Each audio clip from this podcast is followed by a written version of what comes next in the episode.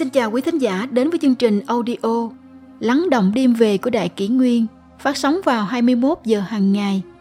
Đại Kỷ Nguyên hy vọng quý thính giả có những phút giây chiêm nghiệm sâu lắng sau mỗi ngày làm việc bận rộn. Hôm nay, chúng tôi xin gửi đến các bạn thính giả câu chuyện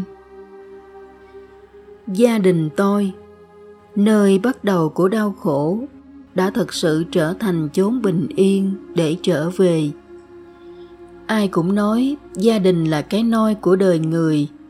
Nhưng tại chính nơi đó, tôi lại chỉ nhận được cảm giác tội lỗi và đau khổ.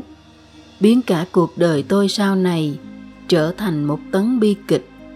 Khi mọi thứ đi vào bế tắc, tưởng chừng tôi chỉ có thể buông xuôi, mặc dòng đời xô đẩy.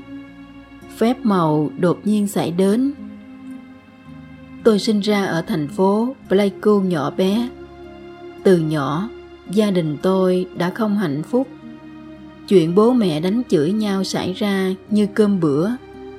Vì sợ tôi khổ, mẹ đã sớm cho tôi đi sang nhà cô ở. Lâu lâu tôi mới gọi điện về hỏi thăm. Nhưng lúc nào cũng thấy mẹ nói bố lại đánh mẹ. Tới năm lớp 10, tôi trở về nhà chứng kiến cảnh gia đình lúc nào cũng như có cục đá tảng đè nặng. Tôi chẳng thể học được và phải ở lại lớp. Vì thế, bố mẹ cho tôi đi học xa để tránh cho tôi bị ảnh hưởng. Nhưng thỉnh thoảng, chị gái gọi điện cho tôi vẫn nói, bố lại đánh mẹ sưng hết mặt mày. Tôi chẳng còn muốn trở về nhà nữa nếu có dịp phải về thăm nhà như Tết hoặc hè, tôi chẳng thể ở quá năm ngày vì cảm giác ăn cơm nuốt không trôi giữa tiếng bố la mắng mẹ. Tôi láng máng nhận ra lý do gia đình mình lúc nào cũng nổi sóng gió khi mẹ hỏi tôi ngày lên thành phố thi đại học. Nếu còn có bố nữa thì mong muốn bố cho cái gì? Đến năm đầu đại học, tôi phát hiện ra mình không phải là con ruột của bố. Tôi đã được sinh ra khi bố tôi phải đi tù oan 8 năm trời. Bố tôi luôn nghi ngờ mẹ ngoại tình với người khác. Nhưng chính bố tôi cũng chỉ biết sự thật sau khi tôi biết một thời gian ngắn. Trái với suy nghĩ của tôi, thái độ của bố tôi hoàn toàn ngược lại. Trước đây bố hay mắng chửi tôi ghê lắm nhưng từ khi ông biết, tôi đã biết mình không phải con ruột của ông. Ông lại thương tôi nhiều hơn. Có lẽ bố hiểu cảm giác tội lỗi của tôi. Cảm giác chỉ muốn mình không được sinh ra trên đời này. Ông thương tôi nhưng vẫn chẳng thể thay đổi tính tình và cách hành xử, đầy nghiệp chướng oán thù với mẹ. Bất kể chuyện gì, ông cũng mang ra chửi mẹ. Đến nỗi người ngoài còn nói ông bị điên.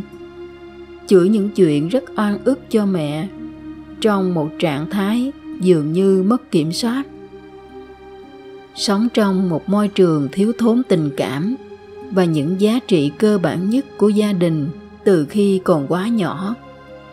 Tôi mất đi động lực và quan niệm đúng đắn về hạnh phúc gia đình. Đang học năm thứ hai của Đại học Kiến trúc ở Đà Nẵng thì tôi bỏ dở để kết hôn. Chuyển về miền trung, sống với gia đình chồng. Do không có tấm bằng đại học trên tay để kiếm kế sinh nhai, tôi đành phải ra hạ long học nghề. Vợ chồng trẻ ở xa nhau, chuyện cãi vã cũng là điều bình thường, dễ hiểu. Nhưng dần già tôi chẳng muốn làm lành nữa. Vợ chồng tôi quyết định ly thân dù đã có với nhau một con. Sau đó một năm, chúng tôi chính thức ly hôn. Chưa từng được biết tới một gia đình hạnh phúc từ khi còn nhỏ. Đến khi có thể tự tìm kiếm hạnh phúc cho mình, tôi cũng lại thất bại. Tôi đã rất đau khổ và trống rỗng, mất niềm tin vào cuộc sống. Thấy nó chẳng còn ý nghĩa gì. Tất cả những gì nếu kéo tôi ở lại là đứa con trai mới 2 tuổi của mình. Nếu không có con, những lần tìm đến cái chết của tôi sẽ dễ dàng và dứt khoát hơn.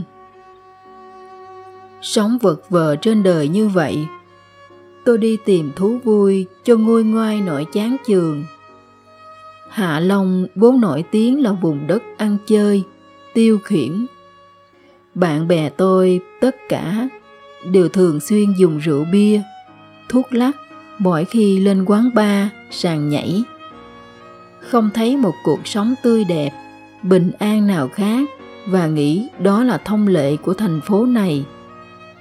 Tôi trượt dài trên những cuộc đàn đúng xa đọa để quên đi những nỗi buồn chồng chất. Nhưng đau khổ dường như không buông tha tôi. Tôi được tin mẹ bị ốm nặng, có thể chẳng sống được bao lâu nữa. Tôi tức tốc trở về nhà trong hoang mang lo sợ. Nhưng có lẽ lời cổ nhân luôn đúng. Trong cái rủi có cái may. Cái tin mẹ ốm đã kéo tôi ra khỏi cuộc sống bê bối, không có mục đích. Khi về nhà, tôi biết rằng mẹ bị u sơ tử cung. Bệnh không nặng như tôi đã tưởng. Đó như bước ngoặt của số phận để tôi bắt đầu quan tâm tới những vấn đề tâm linh. Mẹ thì đau ốm, tinh thần bố càng ngày càng tệ. Rồi sau đó, bố mắc bệnh gút, nằm xuống là không dậy được nữa. Tôi được người ta nói là có căng. Tôi cũng theo đạo mẫu và thờ tứ phủ. Rồi xuất tâm muốn tu luyện như những vị chân sư trong cuốn sách Hành trình về phương Đông mà tôi đọc được. Sau đó, trong một lần lướt Facebook, tôi thấy thông tin về một môn tập mà mình từng biết cách đây 5 năm. Tò mò hỏi thử và được các bạn nhiệt tình gửi đường link về cuốn sách Chuyện Pháp Luân. Tôi đọc online trên mạng liền tù tì, trong hai ngày là hết cuốn sách. Trước đây tôi có rất nhiều điều thắc mắc về nhân sinh và những hiện tượng. Mắt không thể thấy, tay không thể sờ, nhưng hiện hữu một cách rõ ràng trên thế giới này. Đọc xong cuốn sách, tôi như được thông tỏ hết thảy. Hơn nữa, lại thấy những điều viết trong đó như thể đang nói về bản thân mình khiến tôi lý giải được vì sao cuộc sống của mình, của bố và mẹ lại khổ sở đến vậy. Nghiệp lực luân báo, ai có nợ đều phải hoàn trả. Nếu không tu tâm dưỡng tính, thì rắc rối, chỉ chiêu mời thêm rắc rối.